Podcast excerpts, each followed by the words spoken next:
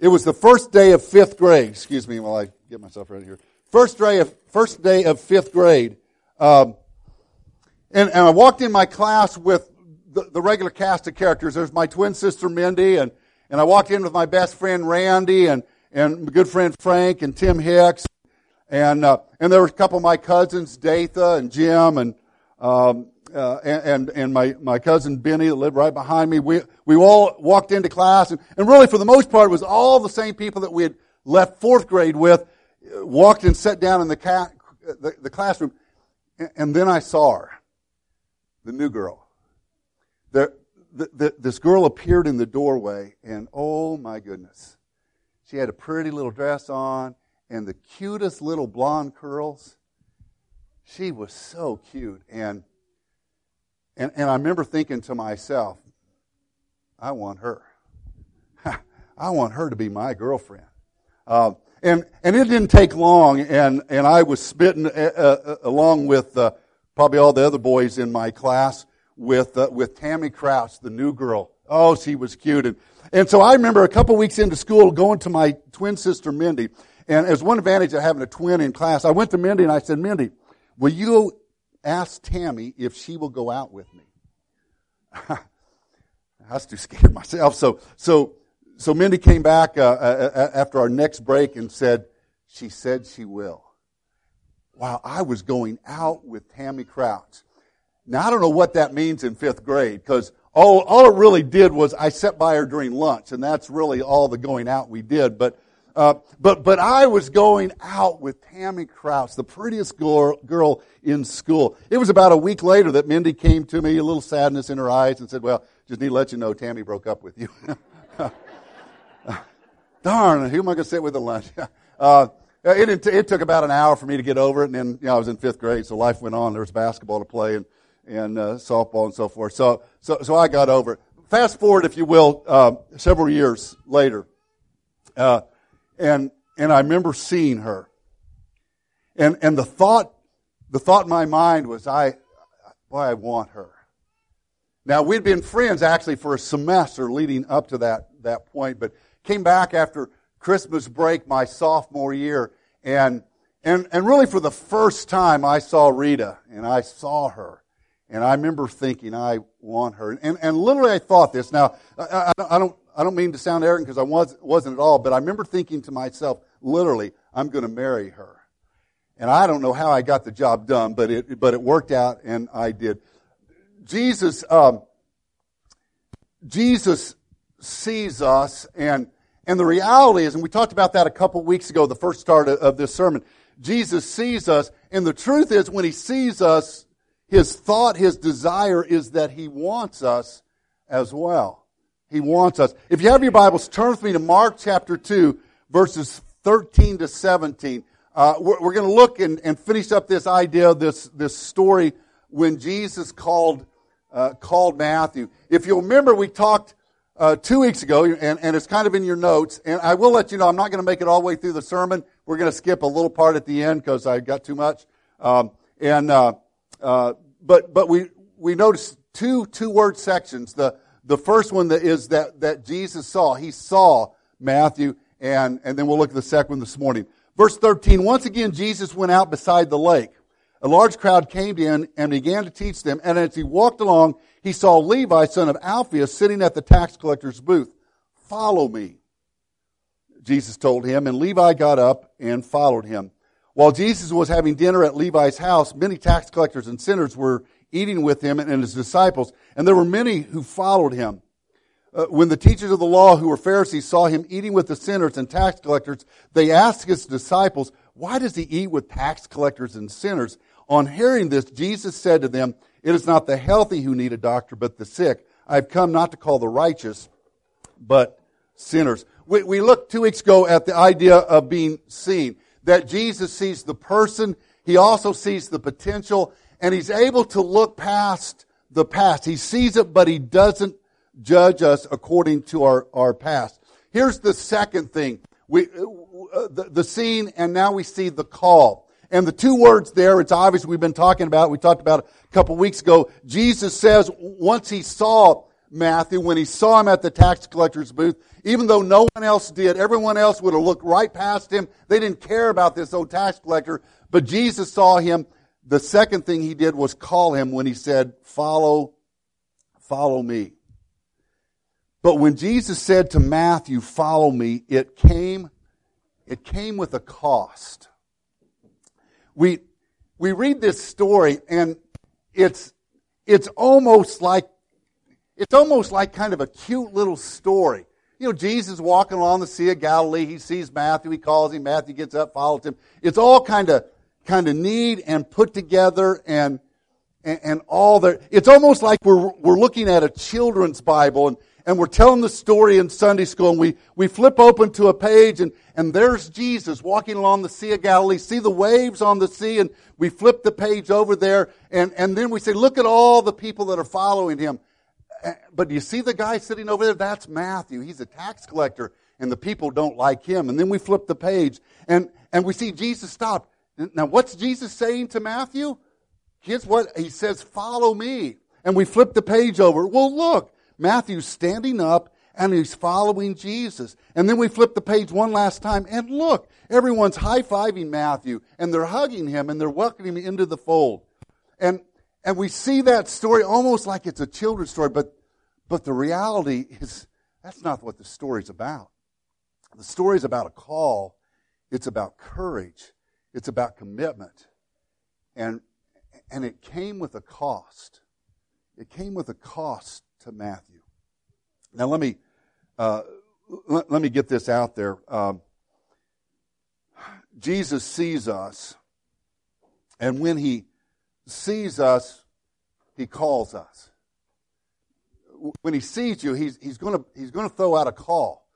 Generally, generically, that call is follow me during our walk with him, sometimes that call changes and there's, there's different aspects or, the, or he fines tune, fine tunes it for us. But but when Jesus sees us, he's always going to call us, and it's always going to have a cost. See, it cost Matthew. When, when he got up and followed Jesus, the first thing it cost, it, it cost him his job. When he, when he stood up and said, Jesus, I'm going to follow you, and walked away from his job working for Rome as a tax collector, he basically walked away from his, his line of work. The, the reality is, Peter and John and James and Andrew, those guys that were fishermen, if this thing with Jesus didn't work out, they could always go back to the Sea of Galilee. In fact, we see that after Jesus uh, w- was resurrected. They headed back to Galilee. I guess we're going to be fishermen again. Not so with Matthew. What was he going to do? Because once he walked away from his job with Rome, he was done. He wasn't going to go back to the supervisor. Hey, yeah, you know, this uh, Jesus thing didn't work out so well. Can I, can I be a tax collector again? They just would have laughed in his face. face. And and, and the truth is, he walked away from his job. He walked away from his identity. Now, now, no one liked him, uh, particularly in the religious circles.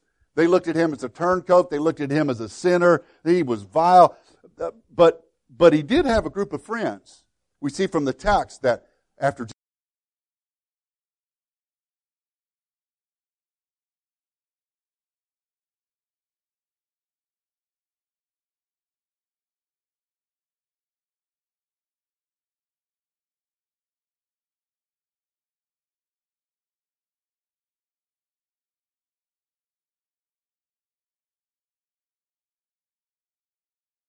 sinners, the, the, the, the religious leaders kind of threw that out as a, a, a slam when they lumped a bunch of people together as sinners. But the truth was, they were right. The, the ones that he hung out with were sinners. They're, they, they, they were probably guys that lived pretty fast and women that were pretty loose and, and, and that was his lifestyle. Fast and loose. And he walked into the unknown. See, See, it cost him when he when he stood up and answered the call.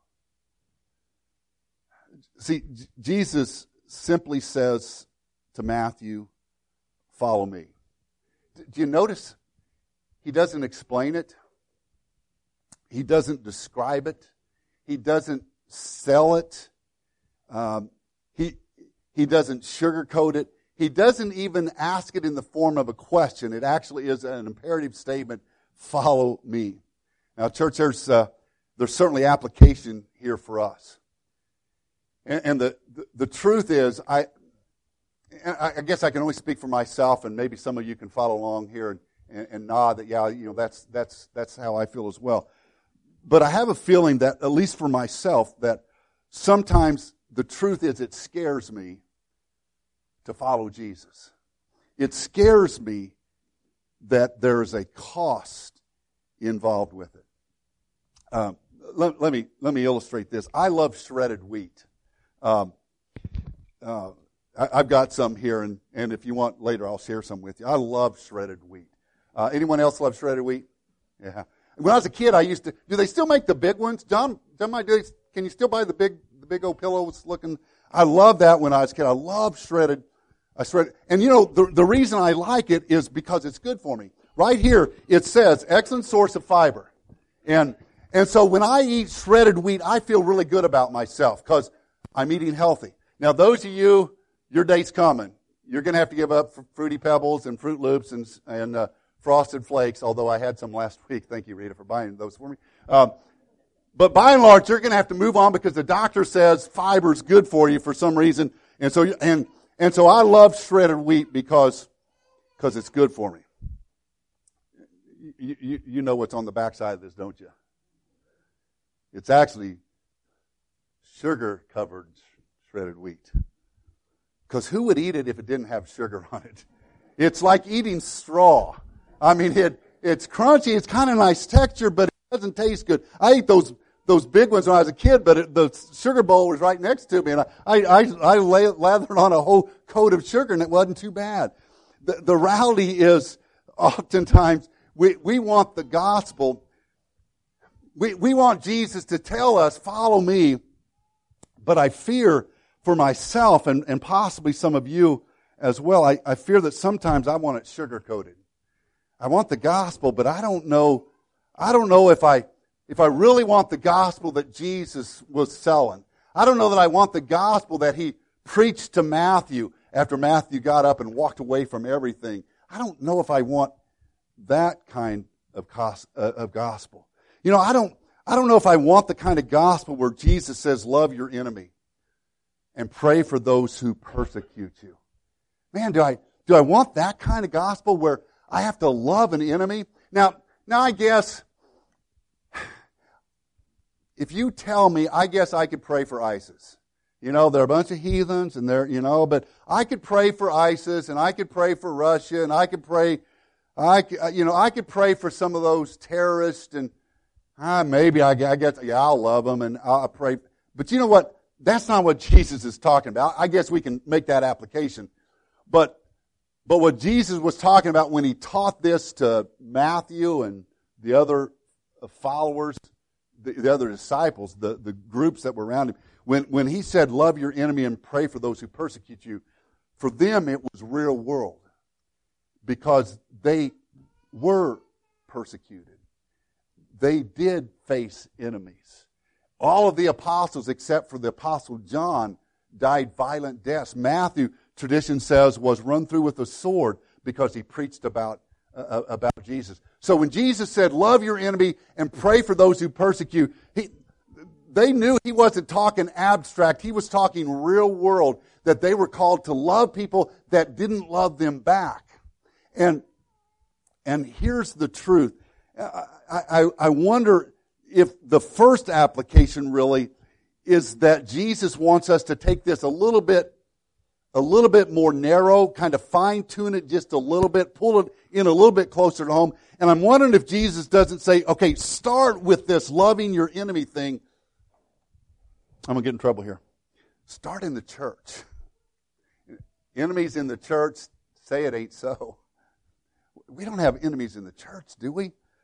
Uh, I, I, see the church as family. I, will be honest, and I'm not just I'm not just saying this. I, I, I genuinely missed being here last week. That was the worst part of being sick last week. When I got sick Saturday night, I knew I wasn't going to be here Sunday, and I genuinely missed being here because we're family. I, I Johnny another great job on worship this morning. Man, just I I so love being here. We're family, but sometimes even in family, there's enemies. I mentioned a few. Uh, a few weeks ago, I went back to Illinois to perform the, the, the uh, funeral service for my aunt, my aunt Punk. Um, the night before the service, my myself, my brother Rick, who was going to uh, was going to help me with the service, my sister, um, and and a couple cousins, we we met and we went out to eat with Gayla. That was my cousin. That was Aunt Punk's daughter. And we talked about the service. What do you want for the service? You know, scriptures and certain different things, and and uh, some some cool stories came out of that. But we but we we got talking then just about life, and we were telling old stories. And and somewhere in the conversation, I don't know who brought it up. Someone asked the question, Gayla, do you remember why your mom, my aunt Punk, and Uncle Les, which was her brother, my Uncle Les, why they didn't get along? Now I grew up knowing that Aunt Punk and by extension Aunt Fizz, the other, and she's the only sibling left alive, that Aunt Punk and Aunt Fizz didn't like Uncle Les and his wife Aunt Mary. But I never knew why. I knew they didn't talk to each other. If they were forced to be in the same room, they stood on different sides of the room. And, and, and I knew there was strong tension there. But growing up, I, I had no idea. The cousins all got along, so it didn't really affect me. But I remember as an adult asking my mom one time, well, do you know what happened? And mom's like, I don't have the foggiest idea. But that came up in our conversation. I said to, we said to Gail, I said, do you remember what happened? She said, yeah, I do. So we were kids and we were over at Granny's and, uh, Aunt Punk and Aunt Mary got into a, an argument. And then, and this is my cousin saying, then she said, and my mom picked up a frying pan and hit Aunt Mary in the head with it. Enough said. I know why they didn't like each other. I finally understood why the feud. Now, now it's funny, but it's also sad.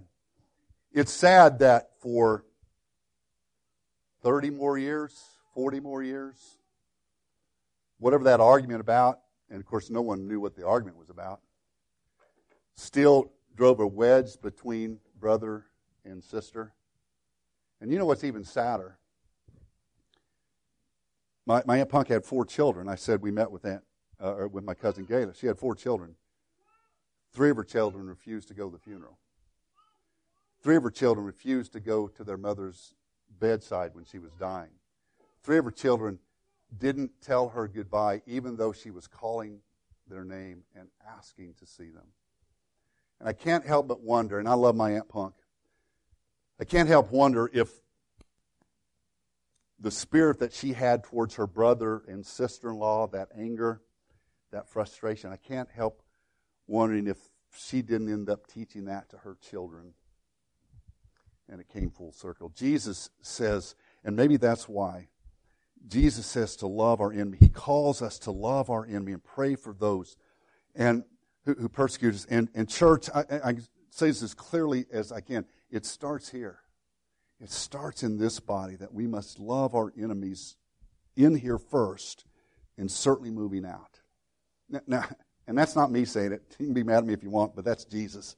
And I know it to be true because Jesus, the, the night before he was, was to be crucified, meeting with his, his inner 12 one last time, and, and he, he spoke so many powerful things to him that night. One of the things he said, one of the things he prayed for was this. In John chapter 17, verses 20 and 21, this was Jesus' prayer, more or less the last prayer that he prayed for his, his leaders. He said, I pray also for those who will believe in me through their message. That's the message of the apostles.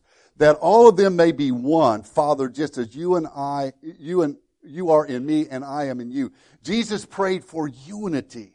Uh, Jesus also prayed, or uh, said in, in John 13, same time period, 34 and 35, a new command I give you, love one another as I've loved you, so you must love one another. By this all men will know you're my disciples. How?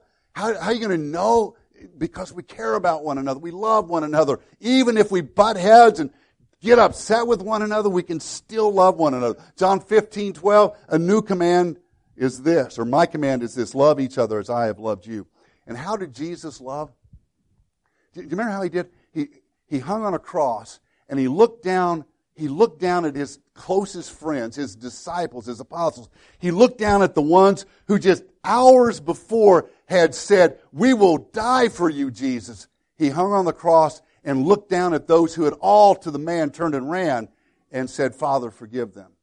And, and he looked down at at the crowds of people who a week before had been shouting, Hosanna, Hosanna, Blessed is he who comes in the name of the Lord. Had, uh, were excited about Jesus, but just hours before had stood in unison and said, Crucify, crucify, crucify. And he said, Father, forgive them. And he looked down at the Roman soldiers who had mocked him and had beaten him and put a crown of thorns on him and, and shouted to him, Who, Who's the king now? You come down from that. And he looked down and he said, Father, forgive them. We're, we're, we're called to love our enemies. I don't know if I want that kind of gospel. I, I don't know if, if I want the gospel where Jesus says I'm to love my neighbor as myself. You, you mean I've got to look past myself? I, have got to, I've got to look at someone that, Uh, and Jesus described what a neighbor was. It's not necessarily the guy next door, it's someone that's in need. I've got to love them like myself. I have to look past myself. I've got to love them, like the guys at the, at the Haven House that, that we've been ministering to.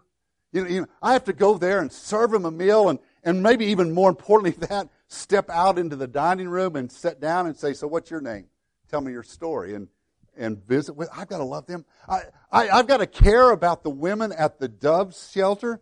You don't know about that one yet, but that's something we're going to be doing here real soon. Is helping out with the Doves um, uh, Women's Abuse Shelter in Atchison. It services uh, Doniphan County, Brown County, Atchison County. We're going to partner with them. You mean I, I got to look at these women that I don't know and I don't understand their stories, but I've got to care about them. I, I've got to I've got to care about children who've been abandoned by their parents and stuck in a system to care for them, like we're going to do with Caden's Closet. That's going to be spinning up here real soon and, and, and reaching out and trying to help those. I've got to I've got to care about poor kids and poor families in Mexico. I, that's a whole other. You know, I've got to care about them. I've got to I've got to care about hurting people next door to me here in Doniphan County. I've got to see them too. Uh, and if I'm going to do that, I'm going to have to rearrange my priorities, and I don't know if I want to do that. Margot Starbuck, in her book, Small Things with Great Love, tells this story. Said she was walking in a park one day, and, and she uh, noticed a pair of tennis shoes sitting on the, on the, the sidewalk. They, they were just sitting there. And, and they looked almost brand new, and they, they were obviously women's shoes, and she, she saw them, and she stopped and kind of looked at them, and and then kept on walking. And, and she did, she's kind of looking around and she doesn't see a soul. So she stops and turns back around and looks at him again and walks back and looks around again. How odd. A pair of tennis shoes sitting on the ground there. And she kept looking and didn't see anyone. She, she thought again, well, there's someone's. And she started to walk off. And then she, she noticed her shoes. And her shoes were pretty ratty. She was a poor college student at the time. And she thought, you know, those looked about my size. And so she backed up. She looked around again, leaned over, lifted up, lifted up the tongue just enough to see women's size 10 and a half. She had a big foot. Women's size 10 and a half. And she said she, she paused and looked around one more time, then looked up. God must have put these shoes here for me. And, and so she sat down. She said, It's not going to hurt. Sat down and slipped them on. Oh, they fit perfectly. Laced them up, walked a couple steps, still no one in sight. And finally, she kind of wrestled a little bit, but finally she decided, you know what? God blesses us sometimes in mysterious ways. Thank you, Lord. And she walked off with those shoes and said she enjoyed those shoes for a couple weeks and was just really having a good time. And one day she was driving, driving in town and she saw Elizabeth. Elizabeth was a homeless lady, and their college ministry helped out with the homeless shelter. And so she had come to know this Elizabeth. And as she drove by her, she waved, and, and she said, I don't know why, but inexplicably I glanced down at her feet as I drove by. And what I saw there were shoes that were tattered and torn and barely on her feet. And she said, as I kept going, I felt the Holy Spirit nudge me. And I fought it. Well, these are ten and a half, so they won't fit her. And, and she started to keep going, but she just felt the Spirit, and so she turned around and came back, parked, and went over and found Elizabeth. And greeted Elizabeth, how you doing? Said, oh, I'm doing fine. And then she said to her, Elizabeth, what size shoe do you wear? She said Elizabeth gave her kind of a blank stare back. almost like, who asked that question? And then, and, and then she could see her thinking, like, I don't know. You know, it's been so long since I bought a pair of shoes. And then finally, after thinking for a while, it's almost like a light bulb went off, like, oh, yeah, I remember. And she said, ten and a half. Margot says that she, that, that it was both the toughest and the easiest thing that she ever did when she took the shoes off and said, Here, Margot, I think God wants you to have these shoes. Uh, do I want a gospel that requires me to look out for others? You know, I don't know if I want a gospel that requires me to forgive. Matthew 6, 14 and 15. Uh, now, I want to remind you here that this is Jesus talking, not Tim. That's what Jesus says. For if you forgive men when they sin against you, your heavenly Father will forgive also, will also forgive you. Still Jesus talking here, but if you do not forgive men their sins, your Father will not forgive your sins. Ouch.